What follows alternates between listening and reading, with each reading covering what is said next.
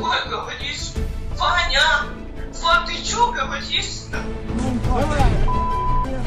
Вперед! Так, все пошли.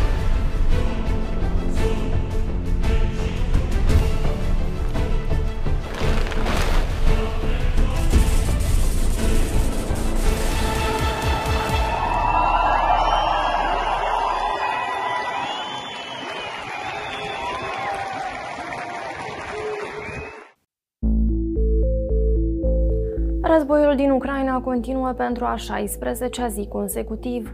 Orașe întregi au fost transformate în ruine, sute de civili și mii de militari și-au pierdut viața, iar milioane de refugiați caută pacea în țările vecine Ucrainei, inclusiv Republica Moldova. Cel mai afectat oraș de la invazia rusă este Mariupol.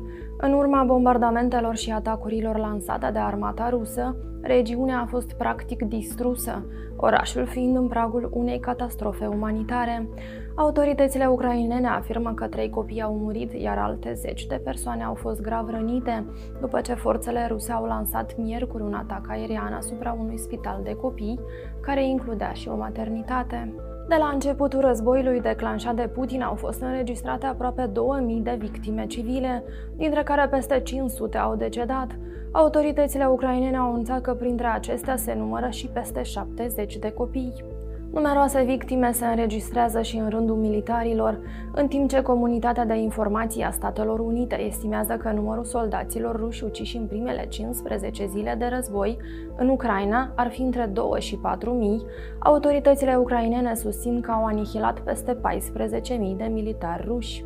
De partea cealaltă, oficialii ruși au vorbit o singură dată despre pierderile umane suferite în acest război.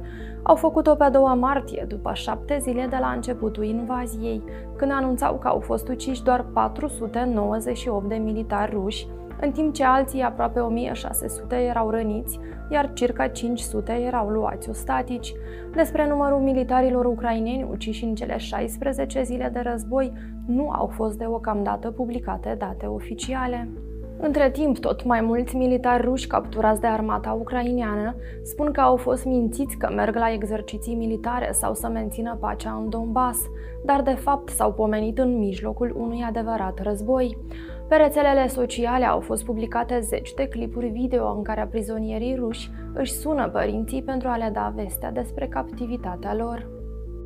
Я на территории Украины, короче, попал в плен.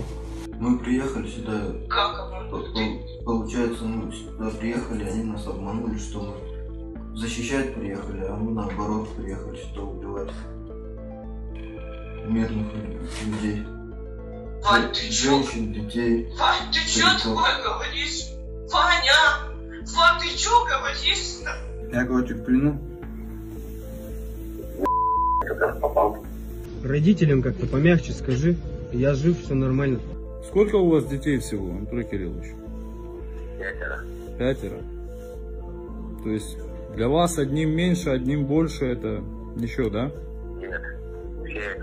În cele 16 zile de război au avut loc trei runde de negocieri între reprezentanții celor două țări, dar și o întrevedere directă între ministrul ucrainean de externe și omologul său rus. În timp ce partea ucraineană a anunțat că deocamdată negocierile nu au produs un rezultat, Rusia susține că au fost realizate unele progrese în negocierile cu Ucraina. Totuși, focul nu a încetat nici pentru o zi și nici măcar în orașele în care s-a convenit crearea unor coridoare de evacuare a civililor. După ce a atacat Ucraina, Rusia a depășit Iranul și Siria și a devenit țara supusă celor mai multe sancțiuni internaționale. Zeci de companii de renume internațional au anunțat că își închid oficiile și că se retrag de pe piața rusă. Kremlinul califică sancțiunile internaționale impuse Rusiei drept un război economic absolut fără precedent. Sancțiunile au dus imediat la prăbușirea rublei și creșterea semnificativă a inflației, iar rușii au făcut cozi la bancomate pentru a-și scoate banii. Ascultați Săptămâna de Gardă, un podcast al ziarului de gardă în care vorbim despre cele mai importante evenimente ale săptămânii. În contextul războiului din Ucraina, secretarul de stat american Anthony Blinken a efectuat un turneu în Europa, vizitând inclusiv Republica Moldova. Pe 6 martie la Chișinău, Blinken a avut o serie de întrevedere oficiale cu reprezentanții conducerii de vârf a Republicii Moldova. Ulterior, în cadrul unei conferințe de presă, secretarul de stat Blinken a declarat că Republica Moldova merită gratitudinea comunității internaționale pentru primirea ucrainenilor. As people around the world stand up to defend democratic values, Moldova is a powerful example of a democracy rising to the moment with vision and with determination. This partnership between us is built on shared interests, it's built on shared values. We're grateful to Moldova for 30 years of friendship. We look forward to the next 30.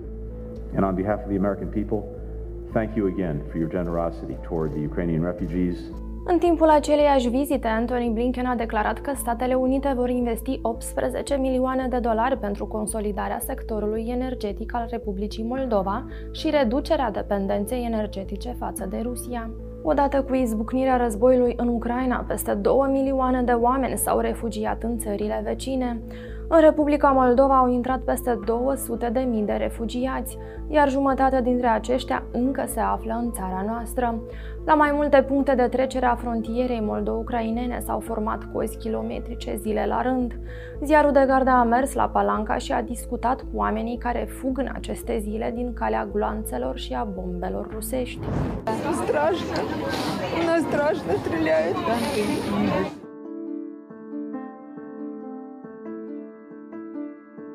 просыпается и спрашивает во сне, мама, я завтра проснусь точно? Там опять гремело, там опять взрывалось.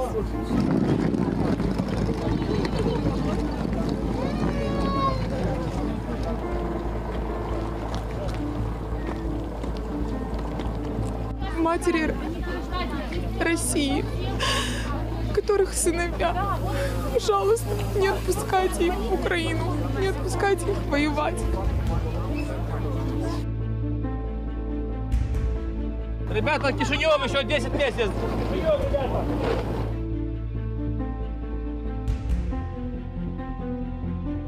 Мы детей переводим. Вы уезжаете обратно?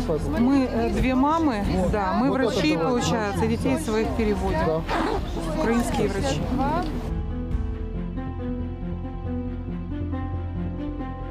Мы? Мы ничего не боимся. Мы непобедимые. O parte dintre ucrainenii veniți în Republica Moldova s-au adăpostit în centrele pentru refugiați amenajate de guvern, iar alții sunt găzduiți de voluntari care și-au deschis ușile caselor pentru a le oferi un adăpost. La fel a făcut și Angela Vartic din Chișinău, care a primit în locuința ei trei familii de ucraineni. Самое было приятное настолько, что как только мы перевезли, пересекли молдавскую границу, мы еще не знали, куда ехать. Мы просто остановились, сидели в машине, это была ночь, часа ну, два ночи было, Да, или пол да, второго где-то. да. К нам просто подходили люди, стучали в двери и спрашивали чай, кофе, э, покушать, э, квартиры, Жилье. если где жить. Вы знаете, настолько, настолько было приятно аж до слез, фактически. Ну, настолько радушно, настолько понимающий. Душевный народ наш. И этот прием, это, ну, просто, вы понимаете, огромная благодарность Как братья и сестры. вашей стране. Да. Просто огромная. Это, ну, это эмоционально. Нужно только пережить, даже словами не выскажешь. Спасибо большое. И дай Бог, чтобы у вас все было хорошо. До слез. До слез, конечно, приятно. Я в шоке от вообще от вашего народа. Очень благодарна. Dar nu e un eroism aici, dar închipuiți-vă că noi suntem în locul lor. Și ea că am copii, nepoți. Dar nu știi, cu noi și faci nebun, nu-i stă de Putin mâine pe mâine. Reportajul integral filmat în casa primitoare a Angelei Vartic îl găsiți pe canalul nostru de YouTube și tot acolo aflați cum s-au implicat sute de voluntari pentru a-i ajuta pe cetățenii din țara vecină cu informații, transport sau un loc de cazare. De șase zile toată lumea este voluntar aici și se implică 24 de, de ore. Uh, Avem implicat zilnic câte 200 de voluntari care au foarte mult uh, de lucru. Acum eu coordonez cu tot ce este uh, legat cu produsele. Uh, Voluntarii care iau produsele și le duc la noi în pavilioane, eu uh, tot asta coordonez și uh, controlez. Da, la mine toată informația cu privire de la produse. Acum vă întrebăm pe voi, cum vedeți acest conflict de la hotarul Moldovei? Este o operațiune militară specială, așa cum o numește Putin, sau un adevărat război, așa cum îl vede restul lumii? Săptămâna de gardă este un produs al ziarului de gardă în format video și audio. Ne puteți asculta pe platformele de podcast și vedea pe canalul ziarului de gardă de pe YouTube. Vă mulțumim că ne-ați ascultat și vă îndemnăm să vă abonați și să ne auzim și data viitoare. Sunt Cristina Dulea, toate bune!